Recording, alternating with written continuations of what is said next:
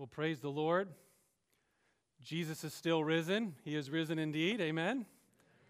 Last week for Easter Sunday, we took a brief pause in our study through the Psalms of Ascent and gathered with two other churches. I thought it was an enjoyable time for us to do such a thing on Easter Sunday. I hope you were able to make it and enjoy that time.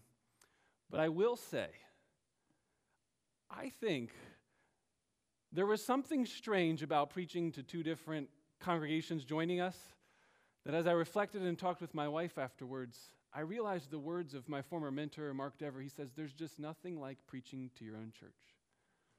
And I was like, Yeah, I think for the first time I really felt that. Like, yes, you all were in the midst, but there was a sense of, I'm really excited about today. Here we are, Embassy Church, those who have covenanted together, those of you who have said, this is my church, and it's no greater group of people I'd think I'd want to preach to. You know, and I think there's something to that that I'd like to just express my great gratitude for all of you to make this church possible and see the great work God's done. So let's continue our journey through the Pilgrim Psalms. These Psalms of Ascent are a collection of prayers, poems, songs, in the middle of your Bible, in Psalm 123, we will pick up where we left off two weeks ago. If you're looking for this scripture, it's in page 517 of the black Bibles around you. If you want to modernize what's going on here, it seems to be that these Psalms, these poems, were a playlist, if you were to think of this in the 21st century. Three different trips the Old Testament Israelite faithful would make trips up to Jerusalem from surrounding parts, and then these would be the songs that they would sing to one another. So think of it like your road trip playlist in the car. These would be the things that they would sing as they were on their way to the Passover, the day of Pentecost, and the Feast of Booths. One of the things I was noticing as I've considered the different way the Psalms speak to us is that most of the Bible speaks to us. But really, when you think about the Psalms, the Psalms speak for us. It's as if we can take these words, as we're about to, Psalm 123, and let them speak for us the words that sometimes we don't know what to say. Friends, that's one of my hopes and prayers is that as we study the Psalms in this series of the Psalms of Ascent, you will learn more about how to let the Psalms be a prayer guide for you when you speak to God. So, again, instead of the Bible addressing you, why don't we let the Bible address God for us? As John Calvin says, the Psalms are the anatomy of every part of our soul, for there is not a single emotion of which any one of us will not feel or have expressed. These here Psalms are represented like a mirror to our soul. I hope and pray that that will be how these Psalms, and including this message today, will help us as we journey along on our pilgrimage to not just the city of Jerusalem for a feast, but to the heavenly city, our final home. So, our sermon outline for this morning is going to be three parts the pain, the posture, and the protection. We're going to first look and see the pain of the psalmist, we're going to see the posture of the psalmist and then the protection that he has. We see that this psalm has four short verses. I think it's a good reminder for all of us that if you think that spirituality is wrapped up in long prayers, be reminded of the words of Jesus. When you pray, do not heap up many empty phrases like the Gentiles. They think they will be heard for their many words. Do not be like them. So, some prayers are long, Many prayers are short. Here we have a short prayer of four verses. Let's look at it together. A song of ascents. To you I lift up my eyes, O you who are enthroned in the heavens. Behold, as the eyes of servants look to the hand of their master, as the eyes of a maidservant to the hand of her mistress, so our eyes look to the Lord our God till he has mercy upon us. Have mercy upon us, O Lord. Have mercy upon us, for we have had more than enough of contempt. Our soul has had more than enough of the scorn of those who are at ease, the contempt of the proud. Well, I think it's obvious when we look at this, so we need to begin first with verses 3 and 4. Why is this psalmist looking up to the heavens, to the throne of God, and looking to his master for mercy? It's made quite plain when you see the pain of the psalmist. That's our first point of the outline. Have mercy on us. Have mercy, for we have had more than enough contempt. Our soul has had more than enough of the scorn and the contempt of the proud and those who are at ease.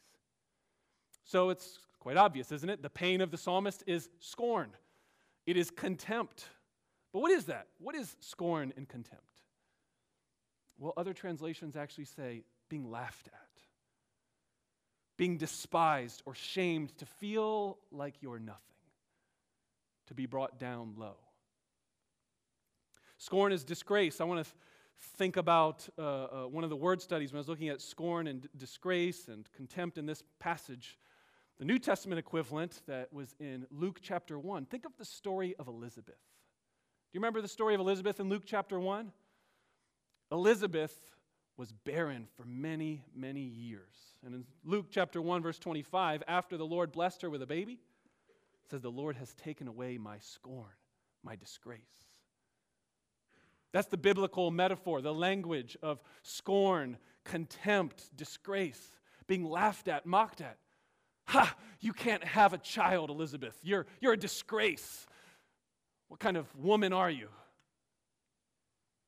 Lots of scholars try and figure out what exactly is the context of these two verses, the historical situation behind the psalm.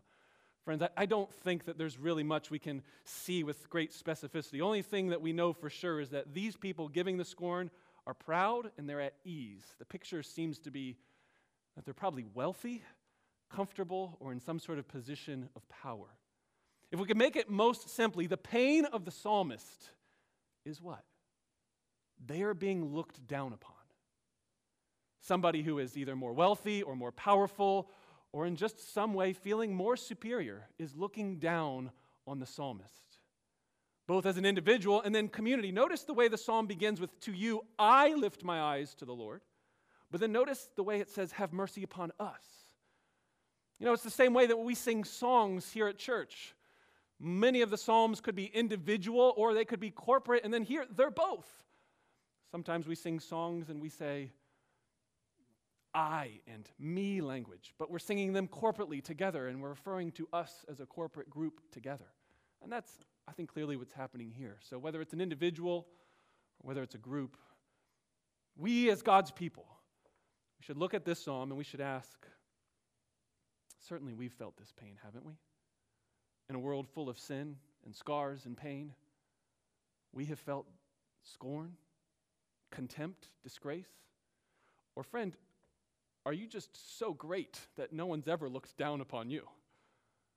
Uh, we, we live in a world where all kinds of contempt and scorn happen for all sorts of terrible reasons. So let's be honest, like the psalmist. Let's be honest about the reality of this pain in our own lives. There is the scorn and the disgrace because people look down on us of our skin color or ethnicity, the family background we came from, something that we can have nothing to change or, or, or nothing we can do about it. And yet, that's the world we live in, isn't it? People look down on one another because of skin color. Friends, this should not mark the people of God. We should hate this. Sometimes we're looked down upon because of our body size or the clothes that we wear, our outward external appearance, maybe the car we drive. I remember some guy just the other day, it seemed like, and I'm not sure, but I got the impression he was laughing at me because I was driving a minivan. You know, like silly things. How long did that bother you, Pastor Phil? Still talking about it, huh? Hey, we all have issues, okay? I'm proud of my minivan and the four children the Lord has blessed me with. But, friends, let's be honest. We live in a world where there's all sorts of reasons for people to look down upon us. Have you ever felt dumb? Where everyone around you just seemed to be way more educated or smart. Maybe they knew the Bible better than you, and you felt like everyone was looking down on you. Even in the church, yeah, even in the church, sometimes we can feel people looking down on us. You see, the pain that's being experienced here is the sin and evil of other people. As Thomas Watson said, there is more evil in one drop of sin than a whole sea of affliction. Friends, let's be honest about some of the pain that we experience in this life physical pain, trials, difficulties. Those are terrible. But some of the most difficult pains that we will experience are the sins of our loved ones a spouse, a family member. I know without a doubt there's a lot of people in this room that are still dealing with the scars of mom and dad's contempt and scorn, looking down on them, disappointed in them. I'm a pastor. What, do you think I do when I'm meeting with some of you and dealing with the issues and pains, the struggles that we feel, the reasons why we act the way we do? A lot of the time, it's because of the pain we've experienced from those who have been contemptuously, scornfully treating us like we shouldn't be treated. Alec Motyer says that we need to notice in this psalm that it's not just contempt and scorn. That would only be doing half justice of this, these verses. Look down at verse 3 and 4 again. Notice that he's not just saying, Have mercy on us because there's scorn and contempt in our life, for we have had more than enough. The language here is very strong.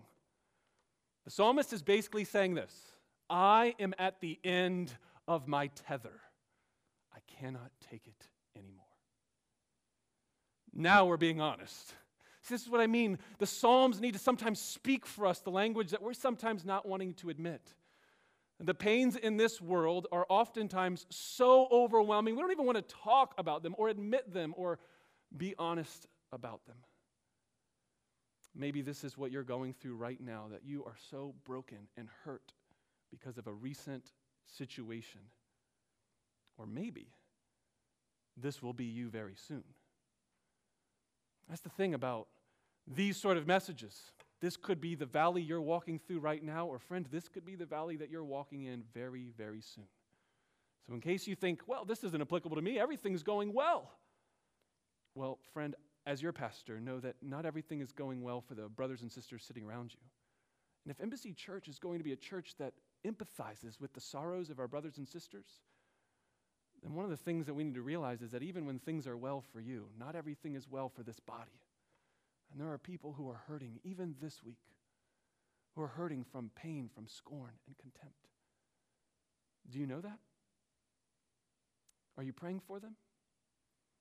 Is this a church where we're a family together and the pains of other members are our pains? Or is it just whenever you feel pain? That's when it matters. Okay, give me that Psalm 123 message because I'm ready for it now. No, this is for us all as we walk through this pilgrimage and this journey together as a collective family, as a people.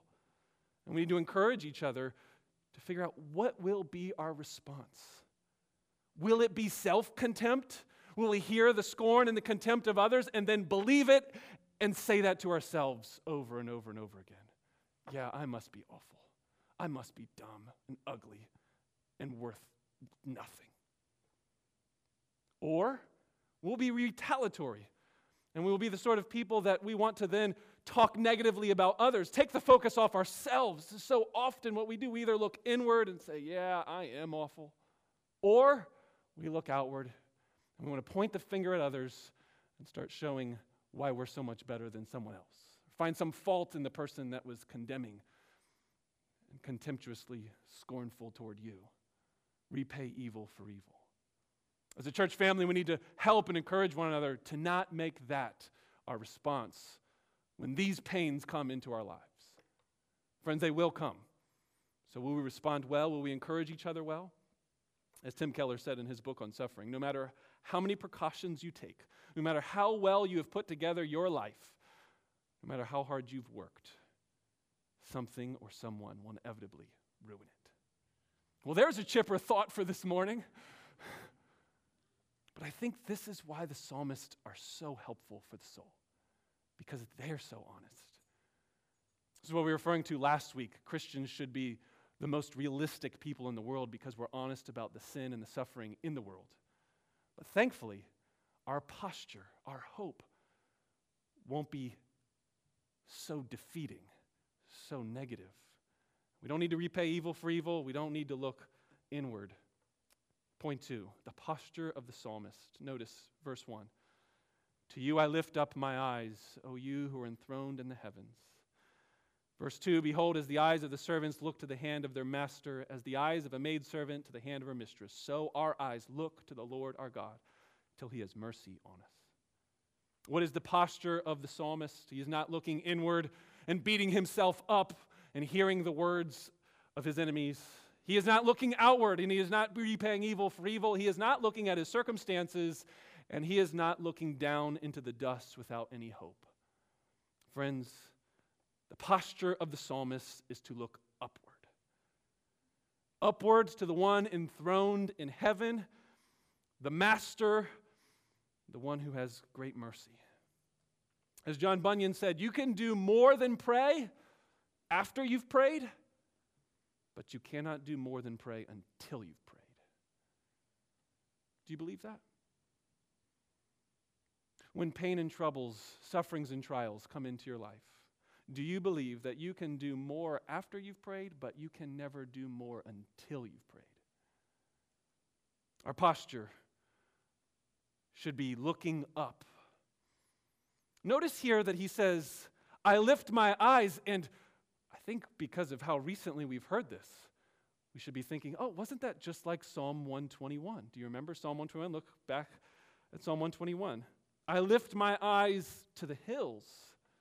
And again, we're not sure what the hills are, but more than likely the hills were a place of danger, a place of scary bandits and thieves and robbers.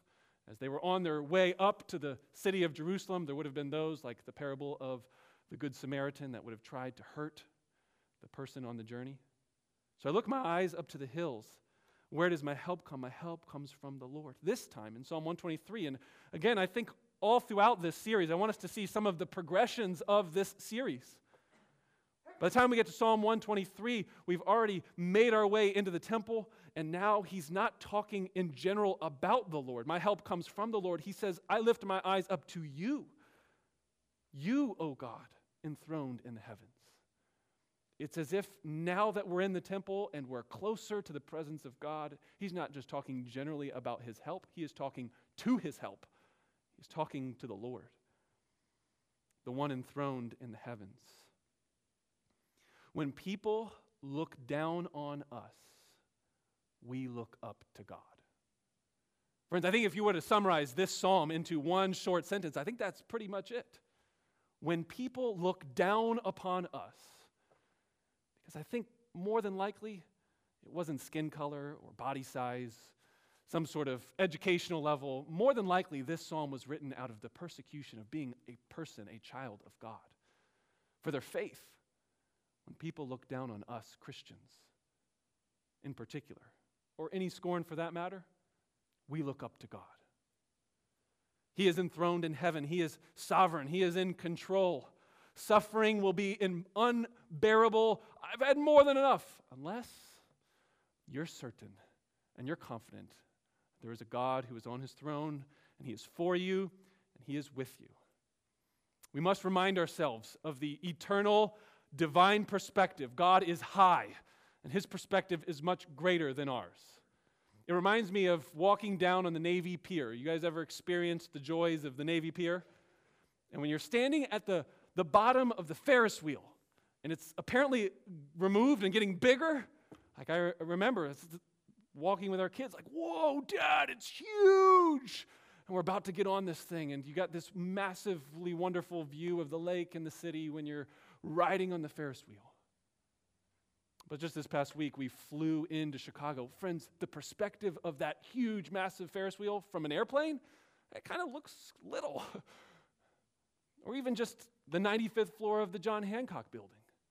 You see, in our lives, there's many pains and problems that when we're staring at them right in front of us, oh, they seem huge. But if we lift our eyes to the heavens, we see from God's perspective those same problems. They don't seem so big anymore. They're the same size. But man, the change of a divine perspective can change everything for you. The posture of a faithful follower of God that when troubles and pains come their way is to lift their eyes to the one who's enthroned, sovereign and in control. Friends, we must encourage each other as a church about the sovereignty of God, about how this sitting on the throne picture here in the psalm is that these pains are not catching God by surprise. In fact, did you notice that when we were reading Psalm 51, as Ryan was reading over it for us in our Old Testament scripture reading, there's that phrase in there that says, the bones that you have broke. that's the part of God that we sometimes don't want to acknowledge. Again, let's be honest here. Like the psalmist, God is not blinded by or alarmed by the fact that you're going through such pain and troubles. In fact, in God's divine sovereign providence, these are the things that He does, as we sang in our first song this morning. Blessed be your name, because the Lord gives and the Lord takes away.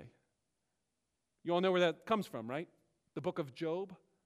It's interesting, I think John Bunyan points this out. It's interesting that in the book of Job, when the pains and troubles of Job's life come, and we know explicitly from chapter 1 that it was Satan who brought these things directly, more specifically into his life. Why doesn't he say, The Lord gives, but Satan takes away? Because if you read Job 1 very carefully, you'll notice that Satan is not in control. He comes to the Lord, he asks permission. He is a lion that roars fiercely, as First Peter is going to tell us. But he is on a leash. And he does going, he goes and roars no further than what the Lord will allow. So, friends, all pains, all troubles, all sufferings in this life, we can know are not catching God by surprise, and therefore they are never wasted. So we should look to the heavens and see God enthroned in the heavens and take great comfort in the fact that he is seated and no one can take him from that position.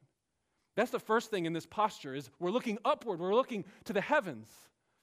The second posture you'll notice in verse 2 is that we're looking more specifically as, as a servant looks to his master. Notice the posture of a servant. Until he has mercy, the end of verse 2 says. So our eyes look to the Lord like a servant does to the hand of his master, or the eyes of a maidservant to the hand of the mistress. This servant posture is one of longing and waiting until an answer is given. This is why we read in Luke chapter 18 this morning the persistent pleading of the widow, repeatedly, again and again, coming to the unjust judge. And him, even being an unjust judge, notice he says, I want this woman to stop bothering me. I will give her justice. So, how much more a God who is just? And righteous. So, friends, be encouraged to persistently pray and wait and pray and wait and pray and wait. When you ask God for things, do you have any timetable in your mind? Are you normally thinking two hours? Two days? Is two weeks too long? What about two months, two years? Friends, one of the things that we need to get straight is that God being on his throne also means that as we are servants, as we have a servant posture in prayer, we ask God for his mercy and he gives it in his will, in his way. He will have mercy on whom he has mercy, and he will do it in his time, in his way. So if you're expecting it now and you're impatient for it, realize you might be a very discouraged Christian. As John Flavel once says, it is a greater mercy to have a willing heart and to enjoy this mercy more so than the eager and impatient mercy we're asking for. For in this, God is pleased, and in this, you will please God. There is a greater mercy, he says, to just have the willing, patient, servant like heart asking God for mercy. That is a greater mercy than the actual thing you're asking for. I wonder how many of you think that perspective is true. That God might be doing something greater in your waiting than by giving you something that you're asking for. The mercy, the, grace, the freedom from whatever trial you might be dealing with? What if God wants to change you very slowly through your pain rather than quickly stop your pain? And what if that would actually be better for you? Well, if you were God, you would know what's best for you. And that's why we trust Him as a servant. Some might object where is God when I'm crying and crying and beating my breast? And I hear no answer. God is on his throne, he is nowhere else. And he is not going to flatter us by telling us yes or no every single time we ask, right when we ask. God will not humor us in our impatience. He will do it according to his will. That's the words of Samuel Rutherford.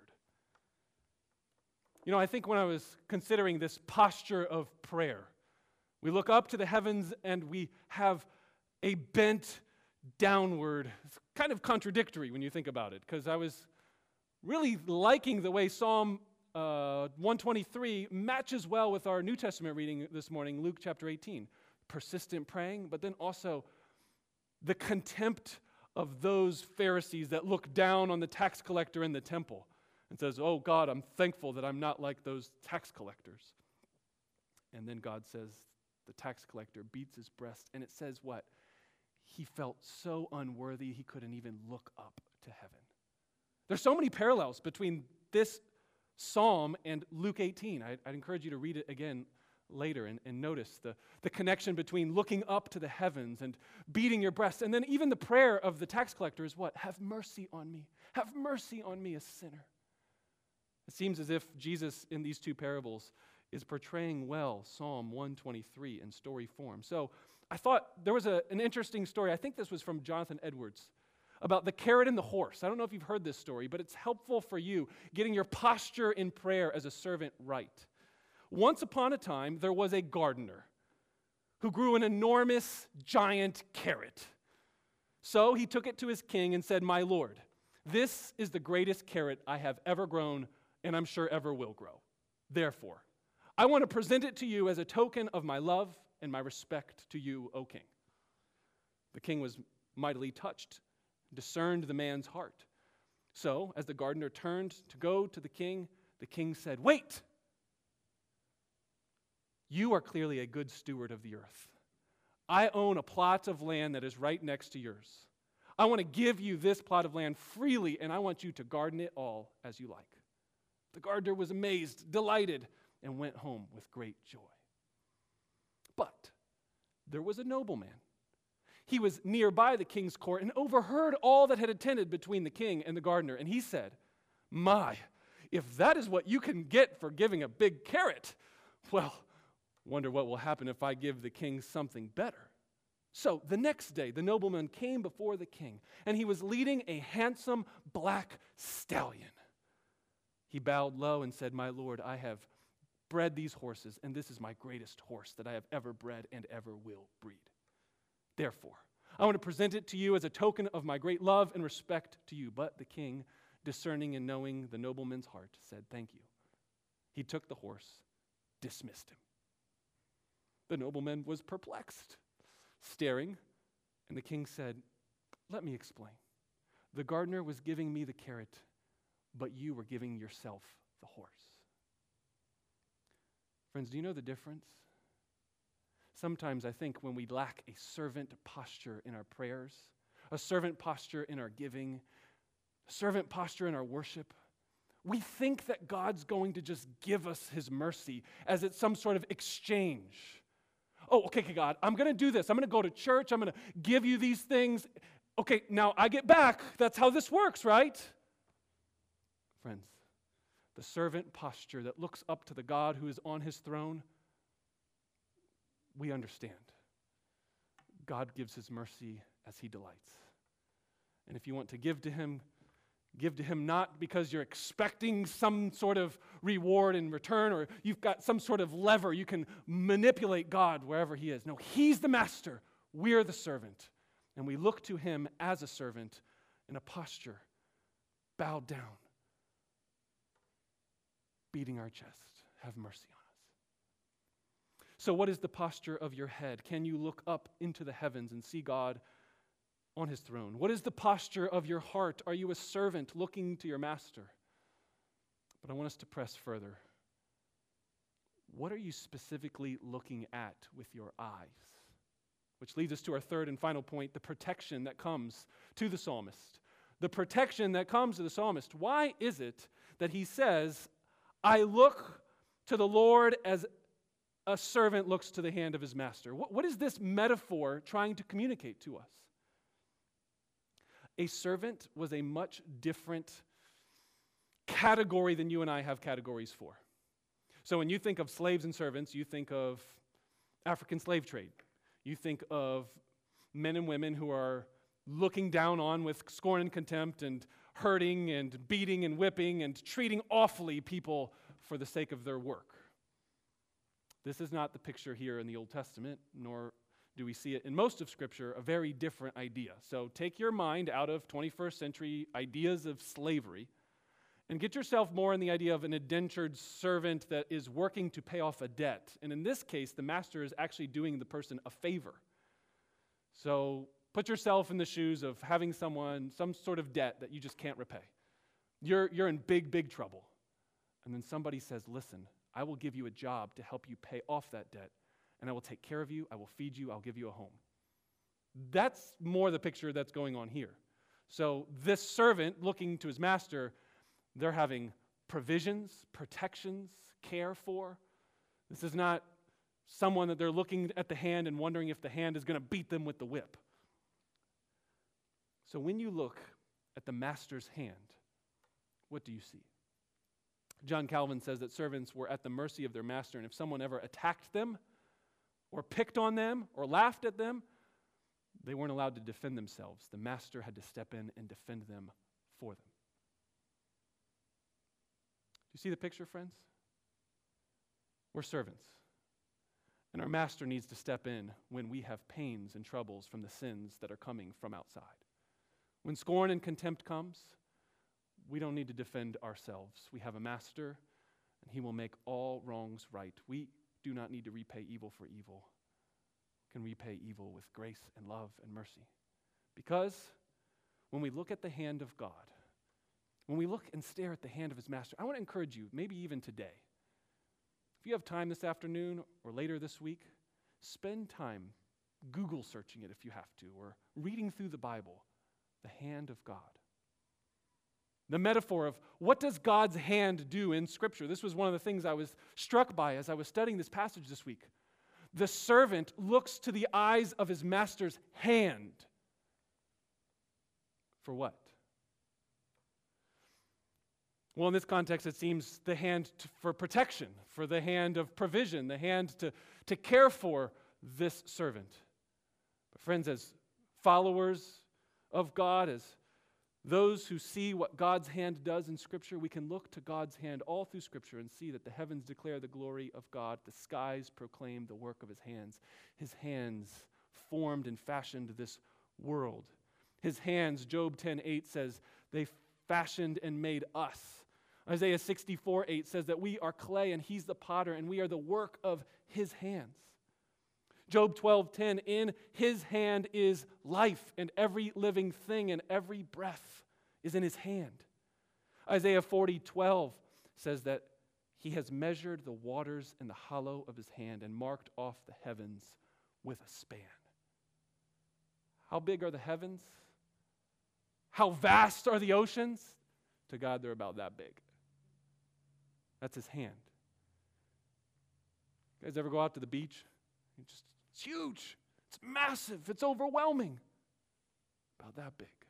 The span of his hand. He has powerful hands. First Chronicles 29:12 says, riches, riches and honors come from you. You rule over all, and in your hand are power, and in your hand are might. Power, might, and strength. They make, they form, they sustain. All of life is held by his hand. How about Daniel chapter 4? The sovereign Lord on his throne? For his dominion and everlasting kingdom will rule from generation to generation. All the inhabitants of the earth are accounted as nothing. He does everything according to his will in the host of heavens, and no one can say to him, What have you done? or hold back his hand. No one can hold back his hand. The power and might of his hand, the sovereign rule of his hand. No one can stop his hand.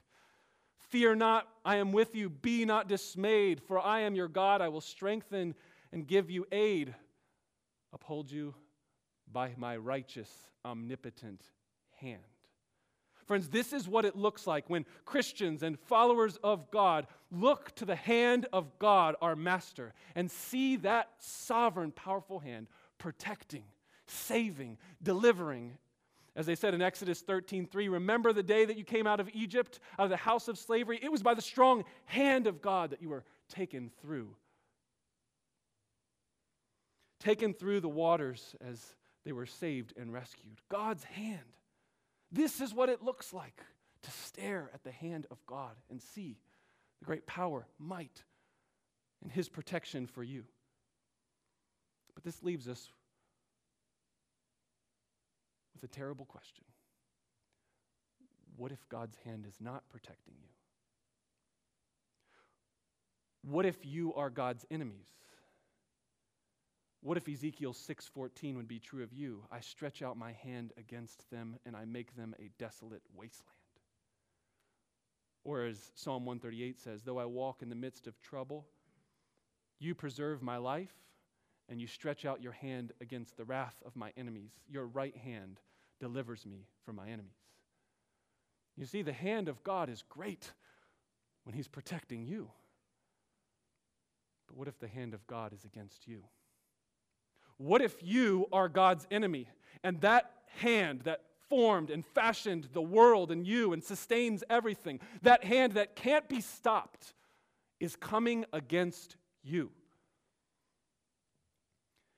Friends, you should fear this morning if that's your case. Your lot right now is that you do not know if God is for you or against you.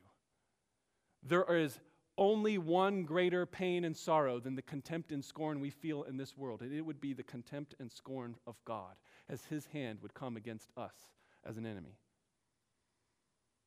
So, what's the solution to this problem, this hand of God that is against his enemies? And if you're not familiar with the Bible, you need to understand that the Bible doesn't say that we're neutral. The Bible does not present a picture of us being in the middle if you're here this morning and you're not sure, then there's a good chance that you're an enemy of God. The, the, description is that we're all born into sin, and because of that sin, God's hand is against us. And his righteous right hand will righteously pour down wrath on sinners. And the reason why any of us can have any hope or confidence in the midst of pain and trouble this morning isn't because of how righteous and good we are we're not looking down on other people around us and saying, hey, this is the gathering this morning of all the, the right and morally upright people. This is the gathering of people who already know themselves to be sinners, know themselves to be in need of protection from the righteous right hand of God's awful wrath. And we have found that because of Jesus. Friends, this is how the whole Bible comes together. There's really no answer given in Psalm 123. To you I lift my eyes, I ask and I plead for mercy, and then it just ends. Have mercy on us, have mercy on us. Is God faithful? Will he hear this prayer? The answer to this is a resounding yes. And the reason that we know this to be true is not because we look to the hand of the Master, but we look to the hand of the Master's Son, Jesus we see the Master Son given to us down from his throne in heaven, stooping down low. See, now, if there's anybody that should be looking with scorn and contempt, it's God. If there's anybody should be looking down on us, it's God, right? Jesus has every right to look down on you and me, but instead he gets lower. He doesn't look down, he looks up at us. He becomes the servant you could say. Philippians chapter 2 says he did not account equality with God a thing to be grasped, but rather he humbled himself. He took on the form of a servant. And so, what did God's mighty hand look like in the person of Jesus? It looked pierced, my friends.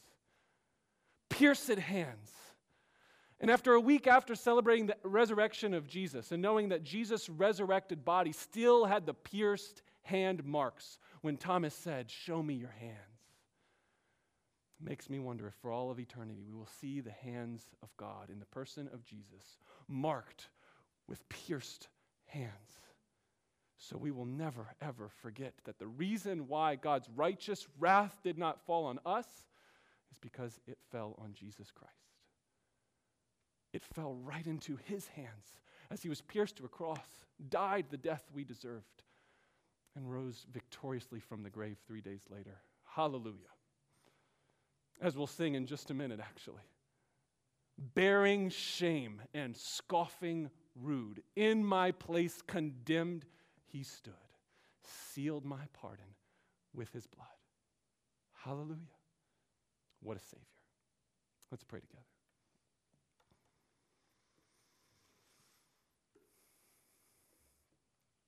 Our Father in heaven, we want to come this morning with great thanks for the hand of God, its mighty, strong, protecting hand. But we're especially grateful right now in this moment of frailty of being freshly reminded of how humble and sinful we truly need to be in a position and posture like a servant. And knowing that Jesus became a servant so we could be a son, we could be a daughter. God, we're so grateful for this gift. So thankful for the enduring of suffering. We're so thankful that even though you cried, and you prayed and you asked repeatedly again and again, take the cup, that you ultimately had the posture of a servant and died a death that we deserved. What a glorious gospel. What a wonderful hope. And what a new identity that we now have in Jesus Christ. We give you thanks for this. We praise you, God, in Jesus' name. Amen.